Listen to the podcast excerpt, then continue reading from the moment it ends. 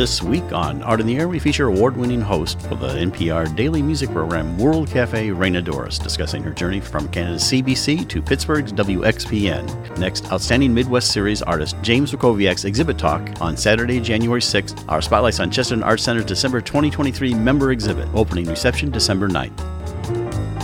Express yourself through art and show the world your heart.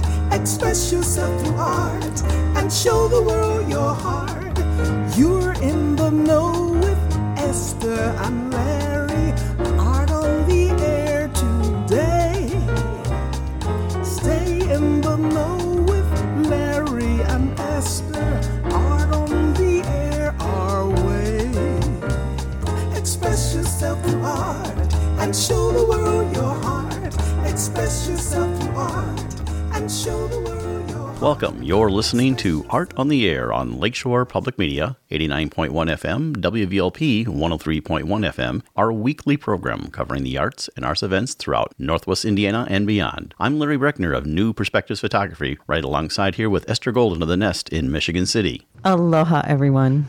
We're your hosts for Art on the Air. Art on the Air is supported by an Indiana Arts Commission Arts Project Grant, South Shore Arts, and the National Endowment for the Arts. Art on the Air is heard every Sunday at 7 p.m. on Lakeshore Public Media, 89.1 FM, also streaming live at lakeshorepublicmedia.org, and is available on Lakeshore Public Media's website as a podcast. Also heard on Friday at 11 a.m. and Monday at 5 p.m. on WVLP 103.1 FM, streaming live at WVLP.org, and Tuesdays at 4 p.m. on WDSO 88.3 FM. Our spotlight interviews are also heard Wednesdays on Lakeshore Public Media. Information about Art on the Air is available at our website, breck.com slash AOTA. That includes a complete show archive, spotlight interviews, plus our show is available on multiple podcast platforms, including NPR One. Please like us on Facebook, Art on the Air, WVLP, for information about upcoming shows and interviews. I'd like to welcome to, or I should say back to Art on the Air Spotlight from the Chesterton Arts Center, the executive director, Hannah Hammond Hagman. She's going to talk about all the things going on there. They just uh, closed some shows and what they got coming up in December and even maybe a little to January. So, Hannah, welcome back to Art on the Air Spotlight. Thanks for having me. Always good to be with you guys. Yeah, hi. Hi. You just wrapped up great exhibit there for the Duneland Photography Club. Talk just maybe a little bit about that before we got uh, what's coming up next. Yeah, absolutely. Um, all of November, we hosted the Duneland Photography Club, and 18 of the photographic artists from that club. It was a really varied exhibition, including some scientific photography, some landscape and portrait work. It was a really beautiful exhibit, and we were happy to have them with us for the month. Yeah, they're a great group. They are a great group. And I, you know, anytime that we can show these kind of close knit collaborative artist groups from you know locally it's really part of who we are and what we do. So it's always a pleasure to have those folks with us. And then um, this december um, we're launching our annual members exhibition, which is a huge tradition here for the organization. Um, we easily host 60 or 70 of our member artists and makers. Um, the show will open December 2nd and run through January 4th. It'll be all kinds of media. It'll be glass and sculpture and painting and printmaking and photography. So it's always just a real showing of the depth and talent of our regional local creative community. It's a highlight of ours every year. Um, the reception will be Saturday, December 9th from noon to 2. So come on out. It's free, open to the public. Meet the artists, enjoy some delicious food um, and some refreshments, and just kind of kick off the holidays with us and all the in the show. So, Hannah, are these works for sale generally? Absolutely. The majority of the works are for sale, and um, there are a huge variety of price points. So um, you can think about some gift giving of original, handmade, local art. It's always the best gift out there, of course. It is. Um, it is. and then um, our Any time of member, any time of year, I'm with you, Esther. So um, our member gift shop and artisan um, gift shop and the member gallery walls are also full of local, unique, handmade works for the holiday gift giving season. Um, we're loading up on inventory. So come on out and see all of that as well. And on December 6th in the evening, we'll be open late um, from 6 to 8 p.m. after hours for um, a little sip and shop event where you can look at the members exhibit and you can also um, see all of the works um, in our gift shop and member galleries. It will be a cash bar and some light bites, and it'll be a wonderful evening. So I hope folks will consider us a destination when they're looking for those perfect, unique gifts for loved ones and friends for the holidays. You're participating in some throughout December. Tell us a little bit about that. Yeah. So um, the Chesterton Arts District is hosting a special collaborative holiday shopping promotion, which will launch Small Business Saturday um, and then go through the entire month um, through December 30th. And so there are 10 um, businesses and organizations throughout downtown Chesterton that are collaborating in a bit of an elf hunt. It's adorable. so each location will have a very naughty, sweet little elf named Chester that'll be hiding um, in each of our spots, and folks can grab a, um, a passport at any one of the locations, and then you have the entire month to visit all of the shops. Do some shopping or gallery viewing, and then collect information about Chester and what he's up to at each location. And then you can turn your, your completed um, passport to um, one of the partners, which is Three Moon Fiberworks here in Chesterton. And if you complete your passport and turn it in there, you um, enter a chance to win a gift basket that has a little something from all of the participating stores and businesses. So it's it's fantastic, and it'll um, get people moving through downtown and seeing all of the unique shopping opportunities here. Support local artists, yeah. That's kind of an extension of your uh, third uh, Friday thing uh, with the whole Chesterton Art District idea.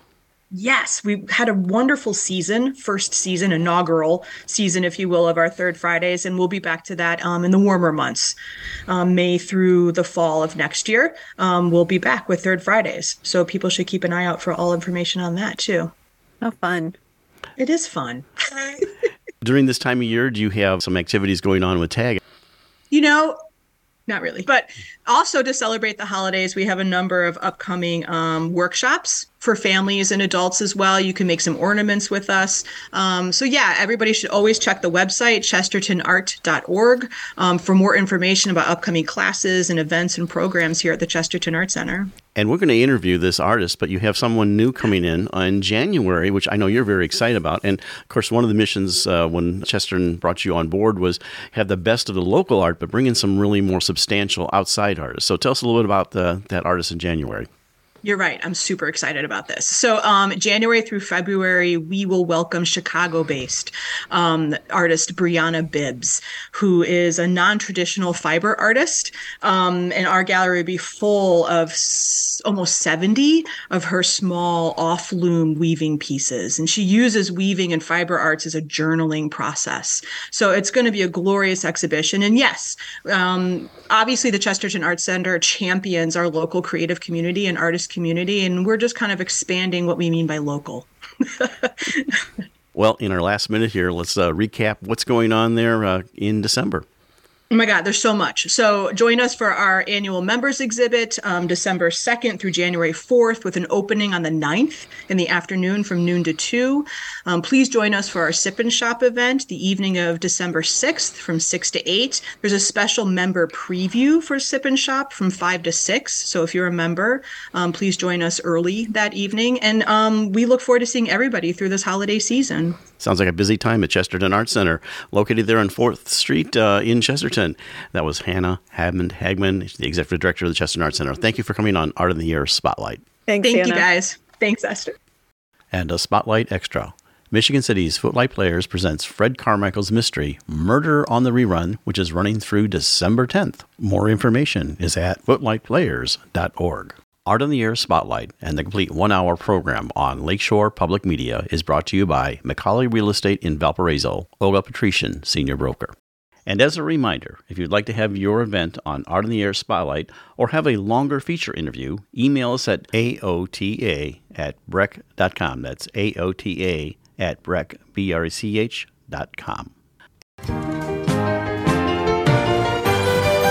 Hi there, this is public radio theme composer BJ Leiderman, and you're listening to Art on the Air on Lakeshore Public Radio 89.1 FM and on WVLP 103.1 FM. We are pleased to welcome Raina Douris to Art on the Air. Raina grew up in Toronto, Ontario, in a musical household. She had her first radio experience in high school. The merge of these two dynamics is now exhibited in her being an award winning radio personality. Raina is host and writer of NPR's daily, nationally syndicated music interview and discovery program, World Cafe. Thank you for joining us on Art on the Air. Aloha and welcome, Raina. It's very nice to meet you.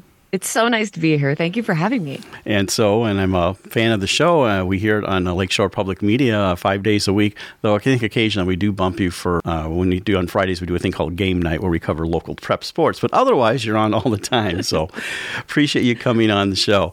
Our audience always likes to know about our guests, kind of their origin story. I like to say how you got from where you were to where you are now. So tell us all about Raina. All right, so I was born in uh, in Canada. I was actually I was born in Toronto, then grew up in a suburb of Toronto called Stouffville, and uh, yeah, I had a musical upbringing. I took piano lessons. My dad was always in bands when he was young as well, and it, music was always playing in our house. I was in high school band, played the trumpet.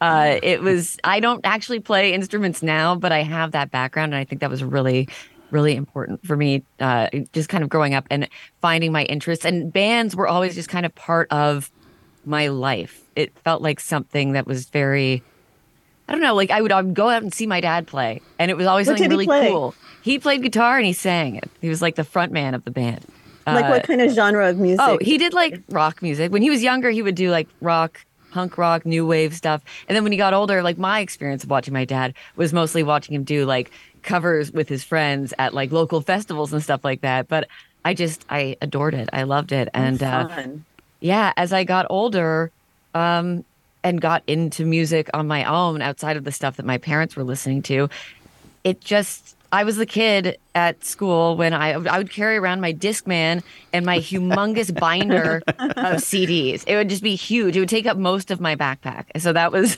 me growing up and uh like I would make my parents mixtapes and I'd sit in the car and I'd be like, You have to listen to this song. You gotta listen to this part of the song. Like it's so good, it's so important. So I was like doing the DJ thing before I even knew what the DJ thing was. Ah, it's fabulous. And My father also. My father was so instrumental in my music love. I mean, he could just he introduced me to the greatest music and could always say, "Now listen to that piano and listen to those drums." And yeah, it's yeah great. Yeah i mean growing up uh i it's funny. I remember being really little and my parents would listen to a lot of like dylan and neil young and leonard cohen and tom waits. And when you're really little none of those people have voices that you want to hear because they're like so they're so idiosyncratic and strange right? And when i was little i was like i hate this. This sounds so bad. And then when i got older i was like oh i'm really glad i have that like basis of this music and I know it and I can appreciate it now. And I've been listening to it since I was like old enough to even understand what music was. Two questions. Uh, trumpet's an unusual instrument for women. I know I, in my era, which I'm quite a bit older than you are, I'm sure, but I had a trumpet teacher that wouldn't allow women to even, he wouldn't teach them because he said, oh, it's a man's instrument. But also by having the music background in your music selection process, how does it help? I mean, can you still kind of read music or is that even important to you now? I can kind of. I think like I'm better with the treble or the uh, yeah the treble clef than the bass clef for sure. I can still read it, but it takes me a lot longer. Actually, I have my trumpet in this studio here at World Cafe because it's the only soundproof place uh, in my life where I won't be bothering other people when I practice it. You know, once every two months. So I can kind of, but it's something that I haven't kept up as much as I wish I had. I know I lost the bass clef when I started playing trumpet. I, my, my mom started me on piano and things early, but I was just real briefly. I was a musical theater director for many years, and I could cut scores. So I mean, I knew what to do. Okay, we'll cut from here to here because you know, doing non-professional theater in many cases, you like okay, there's uh, several hundreds of measures of dance music. Now let's cut from this measure to measure. So I did retain that part of it. So, Yeah. so I would say musical theater actually was probably like my first real love when it came to music as far as wanting to perform music. My sister and I making costumes uh, so we could perform cats in our living room. And uh, I used to make my next door neighbor come over and we would take, we would divide all the roles in Joseph and the Technicolor Dreamcoat and we would perform it in the backyard. Um, wow. so yeah. Did you ever do it on stage? You ever perform in any? Yeah, we I did like community theater and stuff like that. Uh, I think I did uh, chess. I was in chess. Wow, that's a tough one. Uh, which was a weird. I was like, this is a strange one to like get a bunch of ninth graders to Yeah. perform. Uh, they did. I don't think we really understood the intricacies of like the Cold War references that were happening, and yeah, I there were. I'm trying to think of them. Like it feels like it was so long ago, but it was always community theater was always something that I I just loved. You know, any idea of doing theater? I mean, I know you're busy with what you're currently doing, but any chance of doing something now? Actually, yeah, I'm thinking of. uh I was so busy up until the last little while with uh, the show and you know wedding stuff. I got married recently, and I have been planning to go audit uh, an acting class in Philly. So Wow. I want to start doing that. I'm a little nervous, but I'm excited to to do it again. Still do the podcast? The the sorry the Pretty oh the Wonder? voice yes. So that we've recorded a whole bunch of episodes. It hasn't the second season hasn't come out yet, but we recorded I think most of it. So that'll be. So do you do any of the writing on that? I don't do any of the writing on that. That is uh that is all uh Charles Austin and uh and his crew over at so episode one podcast and Pretty Dim are sort of tied together and um I just get to come in and read their funny scripts. That's great. I know it reminds me of like mystery science theater sort of Yeah. that case. It's really neat. Yeah, they're so funny. so it got you through high school, and then what's uh, college? Let's take us through the kind of the rest of your journey. Yeah. So, um, uh, in high school, I actually, you kind of mentioned off the top, I had my first taste of radio um, when my, it was right around when the Iraq War was happening, and my economics teacher, he was like, "Hey, you've got a lot of opinions, and you're very loud. Would you want to be on this panel? The CBC, which is like the Canadian NPR, is doing a morning show panel where they're asking a bunch of high schoolers about their opinions about the Iraq War. I don't know what producer came up with that idea, but we did it, and I I remember doing it and just being like, I love this so much. Uh, it just felt great, and I wasn't 100 percent sure at that point that that's where I wanted to go, but it was the first time I tried it, and I really loved it. In university, I went to school for radio and television arts, and we would get uh, notifications if there were internships available. And I just started to get involved in the Toronto music scene. Uh, I was going to see a lot of shows, uh, and we were told about an opportunity at the local alternative rock station.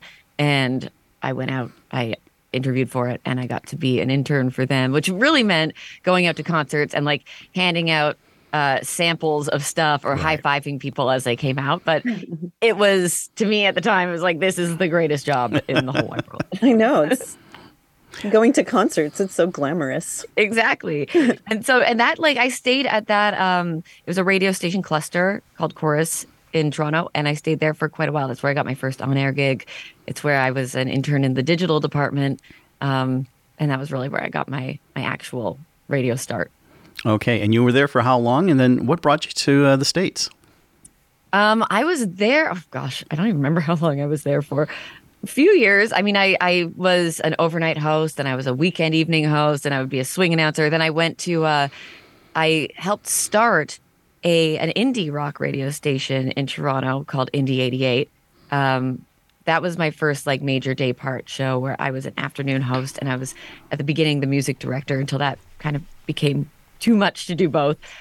Then I went to CBC and hosted the morning show there. And, you know, one, the previous host of World Cafe, Talia Schlanger, is also Canadian. And she went to the same university as I did. And we were never close, but we were acquaintances who would see each other. We kind of both got into radio. We knew each other. We were in the same universe. Right. Um, and I hadn't heard from her in ages. And then one day she messaged me and was like, Hey, I just wanted you to know, like, I just passed your info along to the program director at WXPN. And I was like, cool, that's awesome. uh, didn't hear anything about that for a while. And then I heard from Bruce Warren, who's the program director here, and he was like, hey, you sound great. Um, and then I didn't hear anything for a while. And then that job came up and I decided to apply. And here we are. Okay, so coming to the states, you know, there's a lot of differences between Canada and so. What what do you? What's kind of your feeling in general? Nothing you have to be terrible, but I mean, that's got to be a little bit of a culture shock.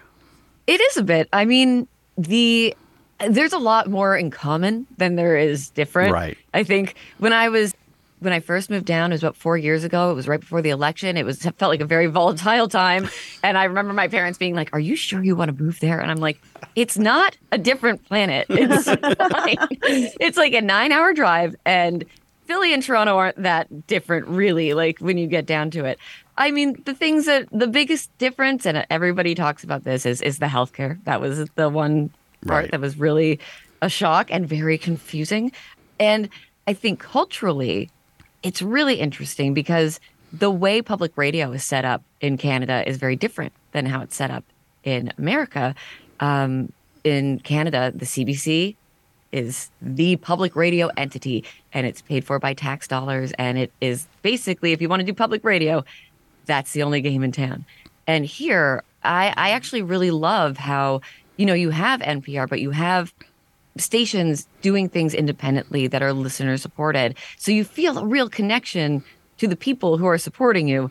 And I think that's that's a really cool thing. I mean, there are benefits, of course, to having it funded by the government, um, but there's also there are there are downsides to that because you have to the government, whoever's in charge of the government, can uh, kind of change how things work. Um, and I, I think it's really cool to have the connection with listeners that that they're that we have Yep. in public radio here. You're right. That local, each community has its its Yeah. local flavor. It's a real community. It really is like a real community. And I think I was almost surprised when I got here, um, just how how much people care about their radio stations, like how much a part of your identity it is, and how uh, I don't know. It's just a very like powerful thing that I really really did love when I came down here. So, what's the first touristy thing you did in Philadelphia? I mean, did you like? Oh, that's a great question. I mean, I had a cheesesteak. and I, it was good. I think you only need to have one cheesesteak a year, probably, uh, if that. I saw the Liberty Bell, and I still don't tell. I mean, I'm saying this on the radio. Don't tell. I still am not exactly sure what the significance of the Liberty Bell is. I have to remind myself every time someone comes to town and asks me. I'm like, hang on, I just have to Wikipedia that. Um, um, yeah. What else? I mean, Philly is cool because you can just walk around on the streets and it feels like you're in a museum. There's plaques being like, "This is the first this. This is the first the. Rocky Steps. yeah. Oh, the Ro- oh, of course I did that. I went. I went to the the art museum and I did the Rocky Steps and I embarrassed my partner when I ran up and did the thing and he was like, "I don't want to look like a tourist," and I was like, "I don't care. It's fun. it is fun. It is fun." Well, we'd like to hear about the history of the World Cafe. I mean, you only came on board in uh, 2017, but uh, tell us a little bit about the development of that, and uh, then we'll talk a little bit about you know how you do your music selection. Yeah, I mean, it's it's really wild to come onto a show that has such a legacy. Um, it's 30, I guess 32 years this year. We celebrated that 30 year anniversary 2 years ago and it was amazing going through all of these archives, especially as a relatively new host on the show. Like there would be times I'd be in our archive closet and just like, "Oh my god, this person was here. Wow, I can't believe it." Learning about the history of it was really fascinating and it was kind of great as a as a new host stepping into the role to get that crash course on what it had all been like and and David he's so loved here and he's he's such a great interviewer and getting to hear some of his older stuff that I wasn't here for was was really really cool. And you know the building that we make it in has changed since then. The technology has changed since then. The music has has changed since then. But like the core of what the show is uh, is really the same. And it's about i mean there's the music discovery side of things. And then there's the connecting with human beings who are super creative hearing about their process hearing about um, you know talking about the way music creates empathy uh, you know, I think that's my favorite thing is is hearing a song, talking about a song. It's like you can get a peek into somebody else's life and their emotions and their thought processes, and it's like it's really like nothing else. And uh, and so that is still the priority for us: the conversation and you know finding great music. Great. And structuring the show, tell us about like what's your typical day? And there may never be a typical day. I say this because, but what is your typical day or maybe week in laying out shows? Because you're putting this on five days a week and what two Yeah. hours everything. I mean, we're doing you know a little art in the air here. We're doing, and I know how much work this is. We put out one show once a week, an hour long thing with the multiple guests. So that's got to be a heck of a lot of work. Oh yeah, I mean our team is amazing, and uh, I there's a lot of it that I don't have anything to do with that they do that I I find incredible. I mean our bookings person is we have I'll, I'll kind of go through it this way. We have a bookings meeting once a week where we go through the lists of potential bookings or pitch things or whatever. Then those get given to the booking person. She chases them, puts them into our, our schedule. I so this week, for instance, tomorrow I'm interviewing PJ Harvey. And I have spent a bunch of time prepping that. I'm going to spend this afternoon prepping it some more, getting my questions cemented, and then uh, I'll come in tomorrow. I will interview her. Um, when that's over, that will go to my producer, who does some edits on that for time uh, and for clarity, and then that little piece will get slotted into the show that I will read probably in a couple weeks, where I'll write the introduction and I'll write all the stuff around all the other songs that we're going to be playing in the show. So each show, it, it's like it takes weeks to create. Uh, and our producers, uh, especially our, our, senior producer, Kimberly Junod, who's been doing this job for, for longer than I've been here, she is. Uh, she's like a magician with scheduling. I don't know. It confuses me when I think about trying to figure out how this show gets made and then put on the air. So, but yes, for me, it's a lot of, it's mostly writing, to be honest. It's right. a lot of research and it's a lot of writing. Well, I know it's like pure delight for me. I mean, like all these decades of listening to World Cafe has introduced me to just the most amazing music that I would have had no other way of hearing. I just, it's really enriching. So I have a question for you. Like, let's say you're two people and your first person is World Cafe having to produce this this um, program, you know, five days a week, which takes much more than five days a week, as Larry just said. You know, this is a full time job for us, and it's just one day a week. So you're two people, and your your responsibilities with World Cafe would not falter. Now, what would your other version of yourself be doing? Like if you didn't have all those other responsibilities, what what are your desires and what would you Ooh, be doing? I love that question. Um I guess okay, so there's a few things. And I mean it's kind of easy if you walk into my house, you could see what all that person would be doing because I have like a room of half started projects. Yeah, uh, like? So, so like painting, poetry. Uh, writing has always been something that I've loved to do, and it's something that I still do, but I've never been able to really, you know, make it into something that either I would read live or into a book that I would you know, self-publish. It's that's still like a dream I would love to do. I love to write, and uh, tra- I mean, travel is it's my favorite thing. I love. I, I, mean, that's. I feel like who doesn't love traveling, right? But it's. But it is. I really do love it. I mean, we get to do that for the show, which is great. But um, yeah, if I could, I'd be I'd be doing this show all over the world. I'd have like basic World Cafe studios everywhere. Literally, the World Cafe in uh, Paris and everything. That might. And you think the NPR and uh, your uh, your station would pick up the tab on that? You know, send you. Oh, sure, yeah. of course, you know that is. Maybe, yeah, it's in the name, World Cafe. Right. Let's let, us let us do a pledge drive just for that. Right. Let's uh, send Raina to Paris. So.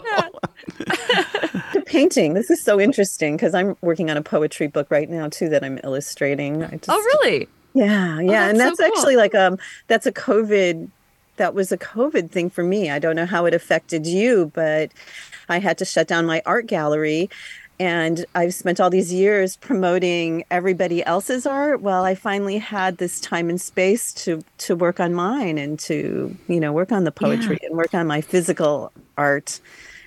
Yeah, I mean, I think when I was young, I painted a lot. I was, I mean, I my first thing I ever wanted to be when I grew up was an artist, and I would draw constantly and I would paint constantly. And then as I got busier and busier painting, I would still draw, but painting I kind of left behind, um, and just because it's a little more work intensive. And um, when I started again recently, I just decided because I, I had to get out of the mindset of oh, I'm going to paint and it's not going to be good. Instead, I'm like, I'm going to paint just because it's fun and I enjoy it. It feels good, right? Yeah. And so I was just painting. This actually ties into the travel thing. I would like paint places, imaginary places that I would like to be in. It was like I the last thing I did was like a big lush rainforest scene. Um, just because it was like the colors were fun to use. It's not good. Like I'm not going to do anything with it, but it felt good. Um, and I think coming back to it after so long, I needed to do that before I tried to like, you know, put any sort of standards on it. Yeah. Well, it's very healing. It doesn't really matter. Mm-hmm. I mean, the mm-hmm. quality is subjective anyway. I mean, right. but yeah, it just feels good to create. Yeah, absolutely. Is there any guests that you've been wanting to have on World Cafe? And I realize you have a team that works on this that you haven't been able to nail down? Um, Missy Elliott. She was just inducted into the Rock and Roll Hall Right. of Fame. Um, I just think she's a visionary and she's so cool. And I would be very nervous, uh, but she would be great. And uh, they've had Paul McCartney on before. I have never spoken to Paul McCartney. I would love to do that. Uh, Recently, this year, we got Bruce Springsteen, which I know for them was kind of a white whale. Uh, they've been trying to get him for years, and we finally got him. So that was very exciting. Is there um, anyone that you had that uh, I don't you can't name the name, but you think, oh my gosh, this interview, what am I going to do with this after you're doing it? And don't tell us who that is, obviously, but Usually, I will say there have been there have been artists or interviews where there have been tense moments, awkward moments, rarely things where it's like, "Ooh, that was not great," but almost always, I think every single one we've used. And that's partly because of our prep and that is partly because of our amazing editors who can almost always salvage something Right. out of it's it, so right? true. Yeah. It's so true.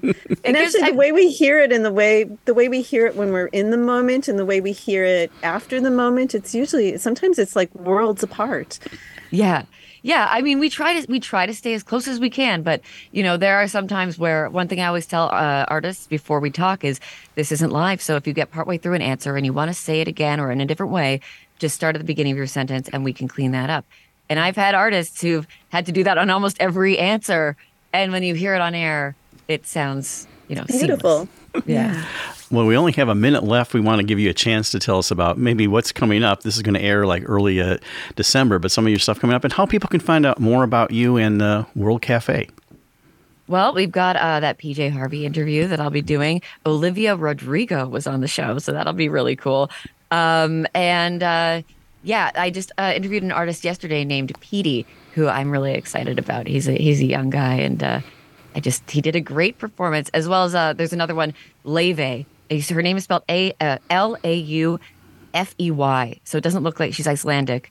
She's uh, her name's Laufey, and she kind of does like a jazz indie rock classical combinate it's really wonderful and she's so talented so all of those uh, should be coming up soon um, and yeah if you want to find me uh, on social media you can do that it's at R-A-H R-A-H R-A-I-N-A so rah rah Raina on, on pretty much every single one. And then at world cafe for everything except for tiktok which is at the underscore world underscore cafe which we're just starting to use. And uh, we're all figuring out right now I know. I put our stuff on TikTok also just to promote the show. That's Raina Douris from World Cafe. She's our guest for today on Art on the Air. We appreciate you coming on the and finally hooking up with you. We, I know we kind of bounced around the schedule, but I guess getting married was more important there at one point. So now that we got you nailed down, thank you so much for coming on Art on the Air. Oh, my pleasure. It's Thank you so fun. much for Thank having me. you. Hi, this is singer songwriter Kenny White, and you're listening to Art on the Air on Lakeshore Public Radio 89.1 FM and on WVLP 103.1 FM. We would like to welcome James Jankowiak to Art on the Air. James is a painter, installation artist, and educator. He makes abstract paintings that explore the metaphysical properties of light and color while also investigating the use of repetition. He is a dedicated teaching artist and currently teaches throughout the city of Chicago. His current show, The Song That Doesn't End, is with South Shore Arts at the Center for Visual and Performing Arts in Munster, Indiana. It is a survey of his work from the past 10 years. Thank you for joining us on Art on the Air. Aloha and welcome. Thanks for having me. Nice to meet you too. How we always like to start out our show, James, is finding out your background. I call it your origin story. I always like to say how you got from where you were to where you are now. So tell us all about James. Um, yeah, I'm I'm a uh, I'm a visual artist, primarily painter. Um, I'm a teaching artist. Uh, I've been working with uh, young people in the Chicago area for about 25 years. Um, I run a painting program called uh, called Contemporary Painting Studio. It's an after school matters uh, program that is entering its uh, 19th year, and I've got a really great group of uh, students from uh, Hancock College Prep uh, that I work with uh, intermittently through the year. Um, I love being a teaching artist because it also allows me to to have ample studio time to uh, keep up a pretty robust studio practice, and um, I've kind of intertwined my my studio work with with my teaching work and um, and also music as well. Uh, I've been playing the piano since I was a kid, and uh, a, a, lot of uh, a lot of musical language uh, fits with what I do in the studio, and uh, so I I just kind of I'm just kind of like working with these these three aspects of my life in a in a kind of uh, integrated, synchronized kind of way, where everything kind of feels the same. can, can, you explain? Can you um, give us an example of what that means when you're integrating the music and the art? How does it play out for you in the studio? Well, um, when I'm painting, I'm breathing, and when I'm playing, uh, I'm I'm breathing.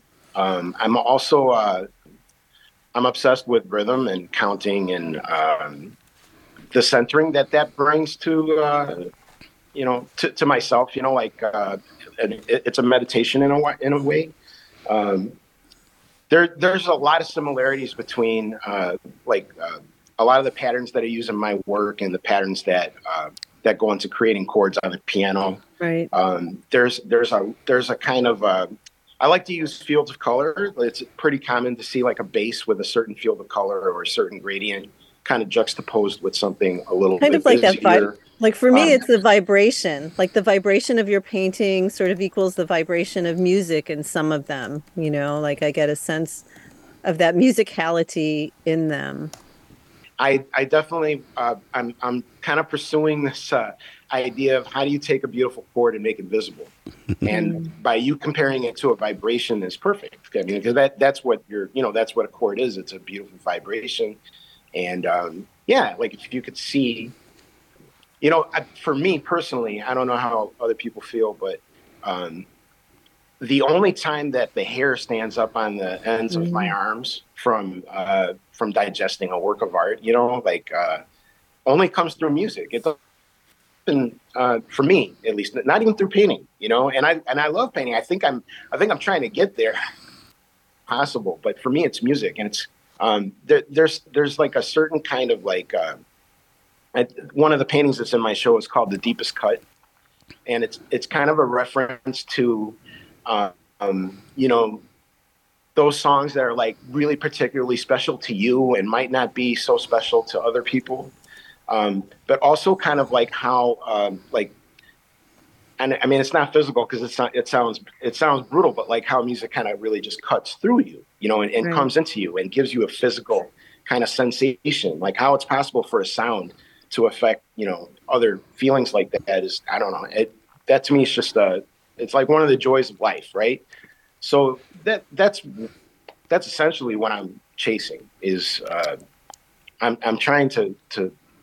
I mean, I'm, I'm I'm immersed in joy right now in the studio with uh, with that, and I think you know, with the condition of the world right now, it's it's it's a you know, we need some sort of balance. so James, I'd like to kind of take you back a little bit about your origin story. You know, you talked briefly about, you know, taking piano, but what were the early influences like where you grew yeah. up? Also about like any influences in art, like people that you may have had early in life, or maybe that didn't happen, but tell us a little bit about the early James before you got to where you are now. Uh, early James used to sit at his uh, at his grandparents' kitchen table with his uh, his grandfather, who was really in charge. My my, my grandma was uh, she was always kind of bedridden. So my grandfather was the main guy, and um, and him giving me paper and pencils and encouraging me. He was an artist himself. He was a, he was a self-taught artist, and uh, and he was he played the piano by ear. Um, apparently, he used to play at silent movie theaters when he was a kid. He would talk to me about how much fun he used to have back in St. Louis when he was a kid. He got hired to play the piano and uh, he it it sparked this dream of his to go to Hollywood. He went to Hollywood early days. He was a, a, a. He supposedly met Lon Chaney Sr. Like th- this is all the stuff he used to talk about. And it and then when I would see the movies and the TV shows and and, and when I would approach music, all, all this stuff kind of felt normal. It all felt like that, that that's the you know that's just life. And uh, his encouragement, uh, I I really do feel like like his encouragement was was key because he always used to talk about his uh, he always used to talk about his cousin uh, John all the time, who was this like mythical figure in my grandfather's life. I never got to meet him. he always used to talk about his cousin John Mehegan and how how his cousin John proved to the world that you could make it as an artist, and don't ever listen to anybody if uh, if they tell you how hard it's going to be to be an artist. And you know what a starving artist is? A starving artist that that's a lazy artist. You know, like his whole thing was about work ethic and like you know, like going for it and being gust. You know, anyways, you know, years passed by. You know, and this is when I was like 12, 13 years old. You know, he passed away when I was 14, and um, you know, the internet age comes, and I I was like, well, who is this John Mehegan guy? You know, like who is the you know who is this guy that my grandfather uh, bragged about it. And I looked him up and I learned that he was like one of the first jazz professors ever at Juilliard. He used to hang out with Leonard Bernstein. Um, he he uh, had a young Charles Mingus play bass on on a on a record that he made that was uh, wow. the record was wow. was was made from the standpoint of, of an instructor of a teacher teaching jazz. So he didn't he didn't kind of like strike out as uh, as an artist as much as an educator and it's kind of strange because like it like when I learned all this stuff about him and then I like looked at my own life, I, I really kind of saw a reflection. And I also like I had uh, just the absolute like when I found out who he was and what he did and what he accomplished, I just had this real genuine sense of like pride that like you know, I always love my family. I'm not trying to dismiss them, you know, but like I come from a really dysfunctional family. It was just really nice to like hear this like success story like somebody in mm-hmm. my family tree who who did these really wonderful things that i deeply admire you know um, so yeah it, it definitely sparked a like re-sparked an interest in music for me because my, my mom made me take piano lessons from the time i was seven until i was 16 and um, so you, you're asking about my origin story and um, and I, I, got pretty good, you know, but like by the time I was like 13, 14 years old, I, I was starting to uh, um, kind of do like uh, a lot of bad stuff that the boys in the neighborhood were. T- I grew up in the back of the yards in Chicago. I'm from the South Side, so um, at that time in the in the early '80s, living in the back of the yards, it was a it was a white flight neighborhood.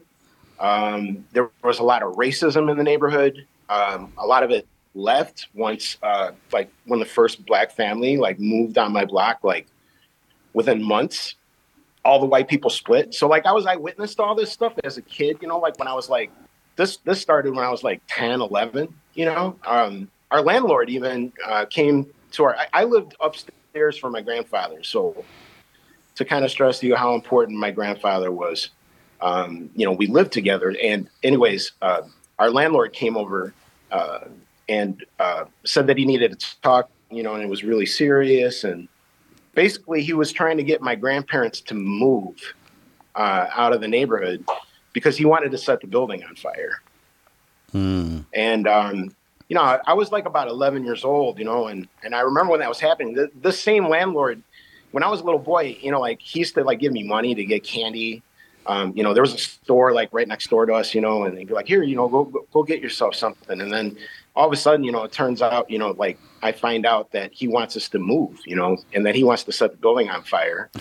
um, and that was kind of like my introduction to like institutional racism, you know, and kind of like um, learning about that stuff in a in a really direct kind of way. And like, anyways, um, you're listening to Art on the Air on Lakeshore Public Media 89.1 FM on WVLP 103.1 FM and I started doing graffiti um, because I, I, was an artist from the time I was a baby. And when graffiti art came along, you know, I, I, I saw something that I could do, you know, because I, I loved hip hop. Um, I, I was listening to Ish's interview last night. So yeah. he's part of my origin story, you know, like, like we, we're all kind of like cut from the same cloth when it comes to like the reasons why we navigated towards graffiti art. And, and I, I really do believe that it, it for me in my situation, um, we, uh, like I said, everybody was moving out of the neighborhood, but my, my family wasn't wasn't ready to go anywhere. You know, so a lot of the hardships and the uh, the difficulties that that uh, came along with the neglect of that neighborhood um, directly affected me and my friends.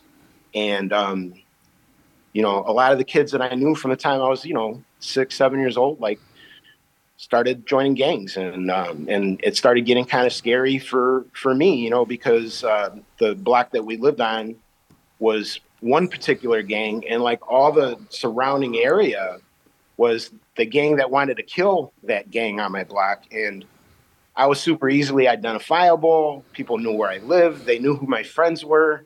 Um, and, and, and I was just kind of like, just complicit by by where I lived, you know, and who and who I grew up with. Like that I think that's something like a lot of people don't really get or understand, you know, about like growing up in Chicago and like being a kid and like trying to understand like how cycles of violence kind of continue in the city. But um anyways, that that's a that's a important part of my story because I used I used graffiti as a as a form of identity more than anything. I became Casper, um, which of course is the nickname for the white kid you know, in the neighborhood, which was fine though. I, I got to use the uh, I got to use the character Casper. For me, it was perfect. I loved the way the letters looked together, um, and uh, I, I, just thought it was a cool name. It was like to, to me, he was like one of the three kings, you know, that that visited Jesus. You know, like like that name was deeper than just a cartoon character to me. Um, and anyways, uh, that moniker allowed me to navigate the city um, in my teen years in a way that my friends couldn't, you know, because they were stuck on the block, you know, and um, I never took that freedom for granted. And uh, doing graffiti, the the you know the goal back then was to get up everywhere, not just in your own neighborhood. So I was traveling all over the city and making friends and networking with people, idealistic people, ambitious people, who uh, believed that you know that what we were doing was was like really mattered. That that graffiti art you know, uh, it has this kind of like like utopian kind of overtone. When you're a teenager and you're involved in a in a subculture that like crosses every economic, racial, religious line, and gets such a diverse group of uh, of people, and, and you know, back then it was a lot of young men, which is actually kind of one of the reasons why I kind of abandoned it. To be honest with you, you know, because a lot of the dudes were getting on my nerves. That that's another story. but uh, um, but anyways, uh, you know, we we really believed we were on a mission, um, and uh, and it was a good like you know we were hustling when we were like 16, 17 years old. You know, like our friends were working at McDonald's and Burger King, and we were we were going to the you know the the, the neighborhood stores and you know anybody to throw money at us. And you know back then there was a lot of gang graffiti all over the place. So that was like our calling card. You know, we'd go to a place that was like plastered with gang graffiti and we'd be like, hey, you want your wall to look beautiful? You know, and then we would talk them into giving us like, uh, you know, spray paint money. Maybe we'd have a little left over to eat or whatever. But we're we're professionals. We were getting paid for what we were doing. We were kids, um, using a, an art form that was created by kids. You know, and then fast forward I was just going to say real quick, Esther, when you, fa- you fast forward to 2016, and, I'm, and then all of a sudden now the CTA commissioned me to do uh, Union Station. Um, that's a good juxtaposition to kind of like start off as this like kind of like graffiti kid, and like one day the CTA would hire you to do something. You know, like I didn't expect all that back then.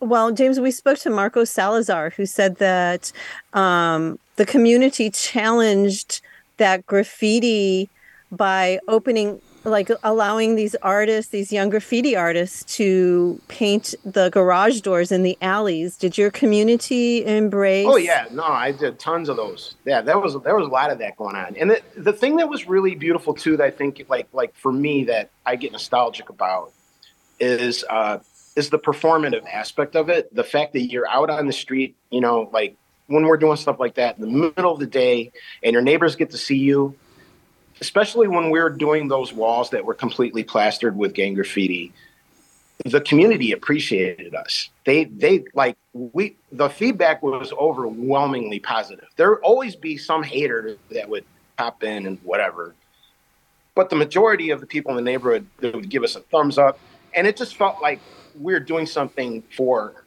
our community positive you know? yeah. Yeah did you ever get any pushback from the gangs who's overpainting their graffiti? Uh, was there any like threats or anything like that? Yeah, yeah, that happened a lot. you know, but I'm still here. I mean, it's like you know, you got to deal with that. You know, like when you live in the city. I mean, there's just a lot of knuckleheads live in the city. You know, there's a lot, a lot of beautiful people too. I, I don't. That's one thing. You know, I'm, I'm very proud of of uh, of living in Chicago. I'm proud of the people of Chicago, and I, it gets annoying to um, to hear people badmouth the city, you know, and I'm not trying to do that, you know, but I mean, there, there's there's just certain realities um, that exist, and um, and those were the realities that I experienced, and and so I just, you know, you ask my origin story, so I'm that's that's a big part of it. Also, I mean, like the the, the spirit of my grandfather, though, uh, I think is really important. Like he he really did try to instill this idea of like uh, like a hustler kind of mentality as well, um, which is stuff that they don't really teach you in school. You know, Right. Well, and I think this is important to understanding your art and uh, your whole origin story. I mean, this is uh, this is what we want to know about is know all all about James and how that's important. So, uh, moving on though, how did art develop later in your life? Here, uh, you know, now that you're you're you talked about it early on, but you're teaching, you're doing things like that, and now you of course have the great exhibit at the Bachman Gallery at South Shore Arts. So, tell us a little bit about that part of you. Well, I, um, you know, I decided to go to art school. I went to Columbia College first, um, and um, very confused. Uh, took advertising, hated it. took film because I loved film. My film teacher uh, told me this is in the second semester. Uh, um, in a one-on-one critique, he said, "James, if I thought you were a serious film student, I'd fail you." He's like, "But I could see you're searching, so I'm going to make a deal with you. Um, I'm willing to give you a C uh, if uh, you transfer to the art institute and take some drawing classes and i never see you again for the rest of my life. And uh, i stood up and i shook his hand and i took his advice and i transferred. I went to the art institute and i loved it there. And um, i decided to take electives when i first got there to get them out of the way. So i took my time arts class it was a performance art class and uh, i ended up really loving it and, and did pretty great with performance. Uh, at the time i was uh, influenced by uh, Spalding Gray, like storytellers um, type performance artists. Um, um, and I think that, that that love is also a direct line to uh, to my teaching life. You know, so uh, but uh, yeah. Anyways, I I ended up dropping out of art school, and um, I had a, a, son when I was pretty young, and I, I needed to go to work, and I needed to take care of him. Um, the good thing that I got though was uh, out of school was that I did create a small network of people who uh, continued to give me advice that I continued to reach out to. And um, I learned a ton on my own. You know, I had to kind of, uh, you know, I was this, you know, graffiti kid who was like, wanted to be serious about, you know, trying to contribute to to the bigger dialogue of what's happening in in in the art world right now. And um, so I, I, started immersing myself into places where I felt really strange at first, uh, doing a lot of this stuff on my own and alone, and feeling awkward and feeling uncomfortable. Um, but I found my I found my people over a, a long period of time. You know, like um, it took a lot of years. You know, but uh, I found my people. That, that, that's the way I feel about it now. Now, do you have your own studio? is that the space you're in right now? Your studio? Yes. Yeah. This and behind me is a this this takes over my my entire space right now. Um, it's even behind this. Uh, I had some. I had a class from the Art Institute in my studio uh, Sunday. My friend Maria Gaspar uh, brought her kids in, and um, gave them a little pep talk. it was fun. I love it. Yeah. I know those interactions are so wonderful when they can come into the studio. Yeah, yeah, it was great. It was really cool. But th- this project behind me is for uh, the West Lawn Library. It's a uh, Department of Cultural Affairs special event, City of Chicago. It's going into a library here on the southwest side of Chicago, and it's supposed to be done before Christmas. I don't know if we're going to make it or not, but we're trying. Tell us a little bit about uh, what you have in the uh, Bachman Gallery at South Shore Arts, real uh, quickly. So, uh, Bridget Covert uh, invited me to uh, to participate in this exhibition uh, before COVID happened, and um, um when when COVID happened, uh, we kind of kind of dropped out and uh, out of touch, you know, for like like a lot of people did, and a lot of things that were going to the wayside, you know. Um, no, nothing was expected anymore. Everything seemed like the world was upended and what have you. And then um, Tom Torluemke and Linda Dorman, uh, Indiana legends.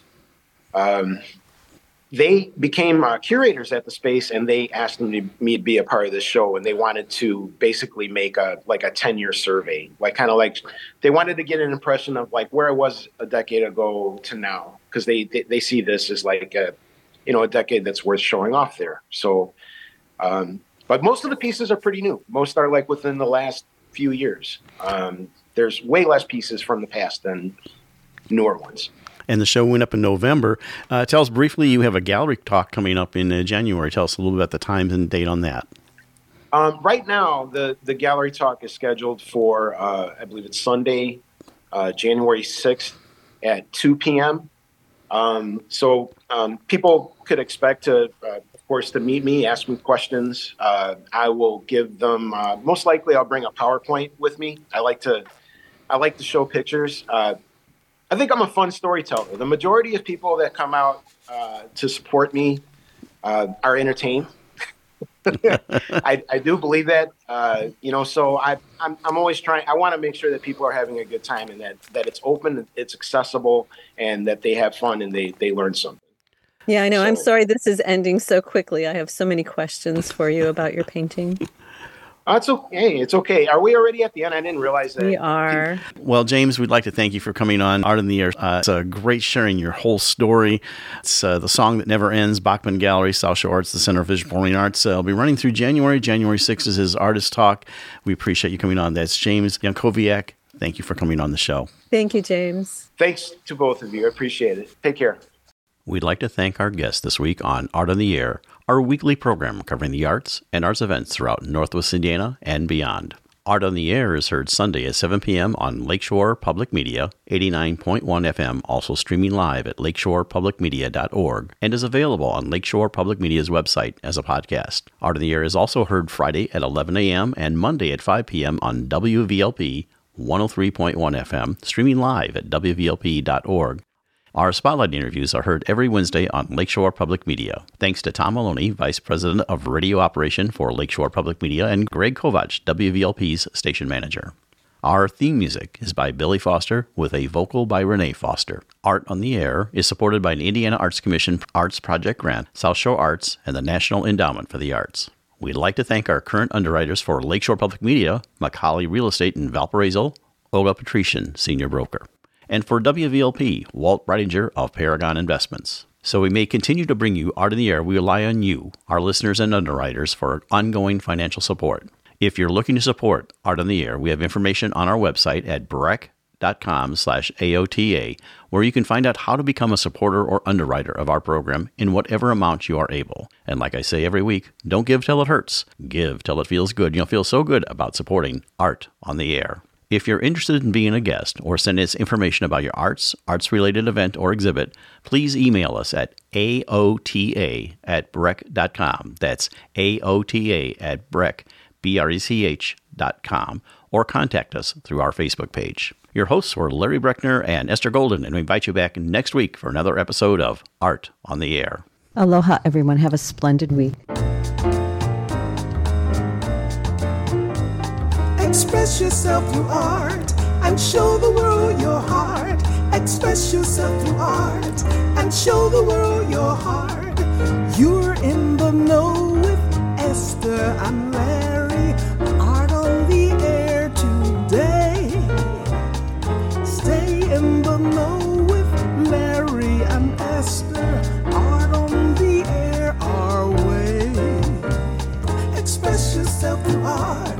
and show the world your heart.